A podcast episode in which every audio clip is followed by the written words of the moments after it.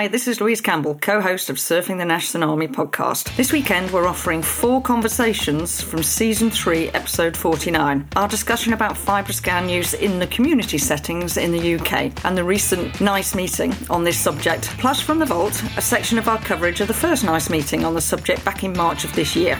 In conversation four centres around how to create and train on getting meaningful test results to patients. Roger Green notes that in the recent National Army episodes, individuals in several key countries have stated that their countries could not automate FIB4 simply because liver enzyme tests are not standard in blood panels. This leads Will Alazawi to suggest that a campaign similar to the one for people with diabetes on learning about their HbA1c levels might go a long way to driving between enzyme collection and FIB4 use. Ian Rowe asks which number we would use for the liver. I note the FibroScan results do provide that kind of numbers, kilopascals and cap, and I note while FibroScan has value, acquisition is too expensive to provide at scale for many areas, but the less expensive tests are not adequately standardised and validated as predictive at an individual level. The rest of the conversation centred on the ways to consider the uses of tests and major changes we as panellists would like to see in the process. We've discussed several times on this podcast the need to broaden the use of NITs as the primary diagnostic paradigm and to create and promote guidelines to remove the mystery and confusion from individual physicians finding the best way to do so. In that spirit, sit back, listen, enjoy, learn, and when you're done, how about joining the dialogue on our LinkedIn discussion group?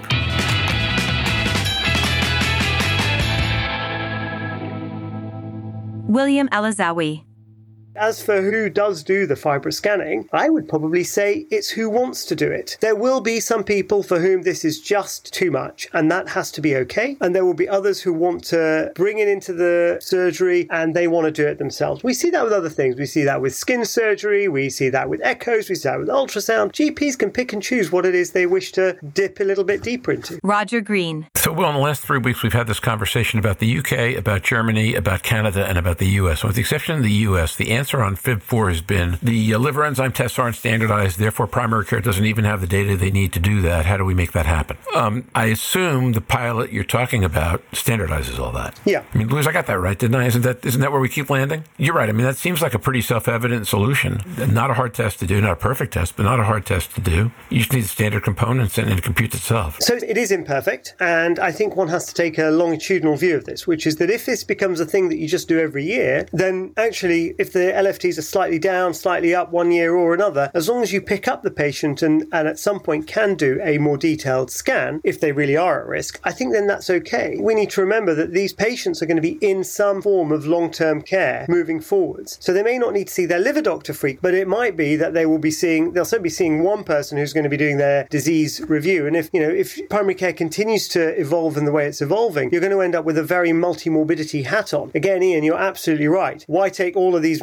multiple risk factors and only focus on one cell type in one organ? So I think you're right, but I think we will be gathering lots of information about patients, or maybe patients will be gathering lots of information about themselves, and then they'll be able to see which of the organ, end organs is being more affected in them. So the diabetologists have got HbA1c. What are you going to ask the patients to say? What is my ALT? FIB4, Yeah. liver So stiffness. that's really good. You're absolutely right. HbA1c is linked to outcome. We know that high HbA1c, bad, low HbA1c, good. I guess what we're saying is maybe we don't want, we, maybe we haven't got that number yet, but certainly I would say that what we're asking is how bad is my fatty liver? So I was talking to a group of radiologists a wee while ago and they said to me, you know, what can we do to help? I said, you can do one thing, you can drop one word. When they do a scan, they tell the patient it's just a bit of fatty liver. I said, if you just drop the word just, then that would be, that would do us a world of good. So you're quite right. We don't have that test yet that's perfect, but maybe we can start the conversation towards how bad is my fatty liver. Tying both of you in there, if you look at people with hypertension, they say, What are my numbers? What's my systolic and diastolic?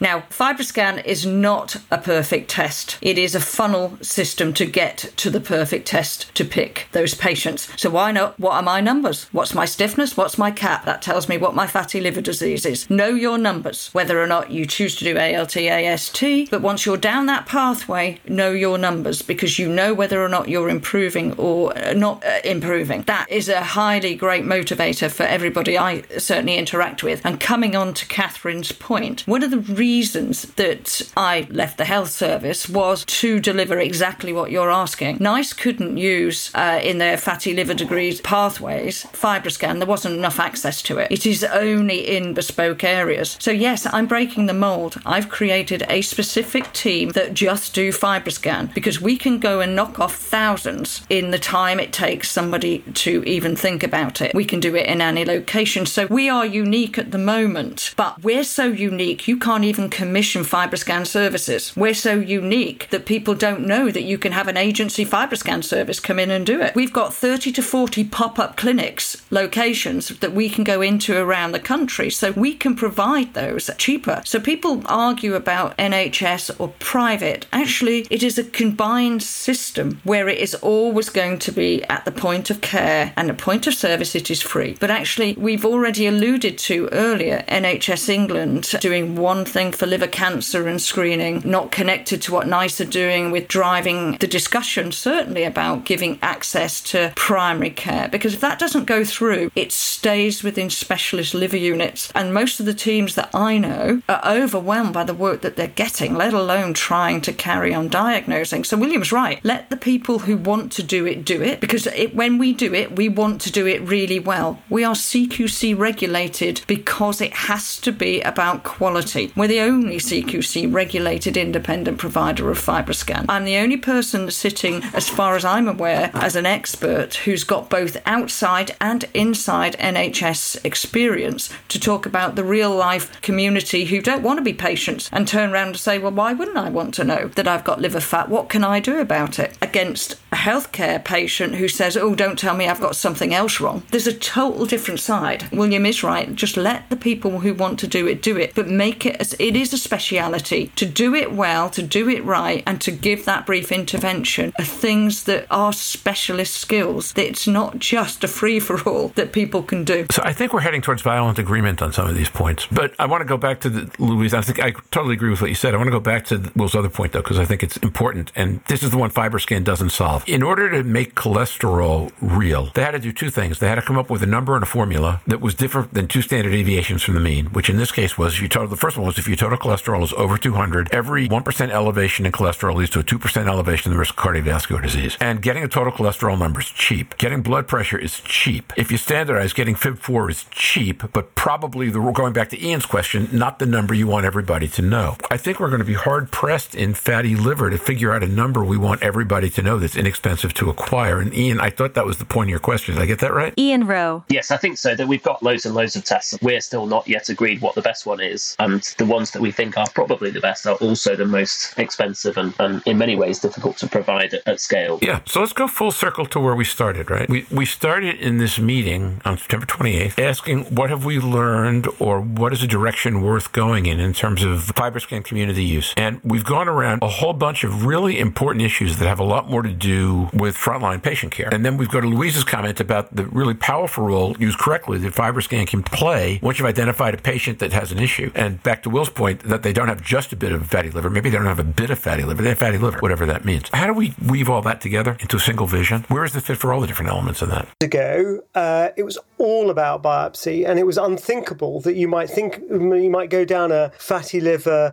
biomarker discovery route without pegging it That's to biopsy. And you still see that now in meetings. I think increasingly we're realizing that we can do better than that, and actually what we care about are clinical outcomes. And actually, we want to know whether or not the fatty liver is itself the driver of pathology, or whether it might, for some people, simply be a biomarker of bad metabolism or bad inflammation or whatever else. It We, we rolled past the bottom of the hour, so I think we should probably go to wrap up. If there was one thing in this system worth improving, one finite thing you could snap your fingers and three, six, 12 months from now was dramatically different than it is, based on everything we've talked about today, what would it be? Brave one, go first. So I really want a simple pathway. One test tells the clinician looking after the patient, whether that's in primary care or secondary care, what that patient's risk of having a liver disease event is in the next five or 10 years. That would make me very happy and it would simplify decision making and it would simplify pathways a great deal. Okay.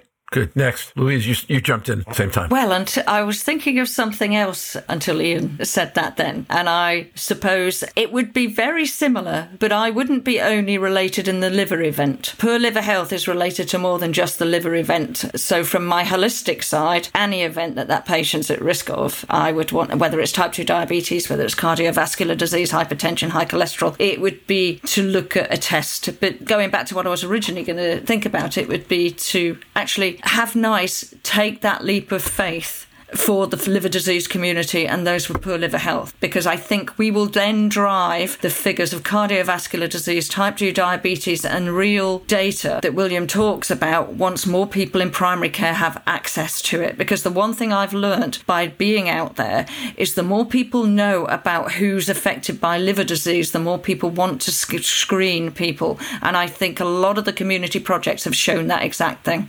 Okay. Kate or Will? Catherine Jack. Um, I think I agree very much with Louise's comments about the holistic approach. And also, I'd agree that it would be good for NICE to take a leap of faith with this because it will go some way to reducing health inequalities that are experienced across the population. Well, I don't think I can say anything sensible after my three colleagues have spoken, so I'd probably best not say anything. But just for completeness, uh, I just I want to echo that. Uh, yeah, you're right. I would want a better understanding of what having a fatty liver and having a bit of fibrosis actually meant, and whether or not this is a person who we need to worry about their liver, or whether actually this is a bellwether for something else that I need to worry about. So that's what I want to understand. I'd, I'd like to know. I'd like to be able to give my patient an honest answer when they say, "How bad is this really, doc?" First of all, all these answers are great, and this has been a fantastic conversation. Uh, my my answer, I'm, I'm going to come from the other side of the pond, where when you ask about the economics of liver disease, everybody says, oh, no one's going to pay attention to that. That's not a big ticket item compared to everything else. So what makes liver disease such a big ticket item, as Louise points out, is all the other things besides the liver that are relevant to assessment of the real cost of, of having a fatty liver. So I think the better job we can do of identifying liver's appropriate place in multi-metabolic life, that will be the step that will motivate, I think, the best solution in the most places. And now, back to Louise Campbell.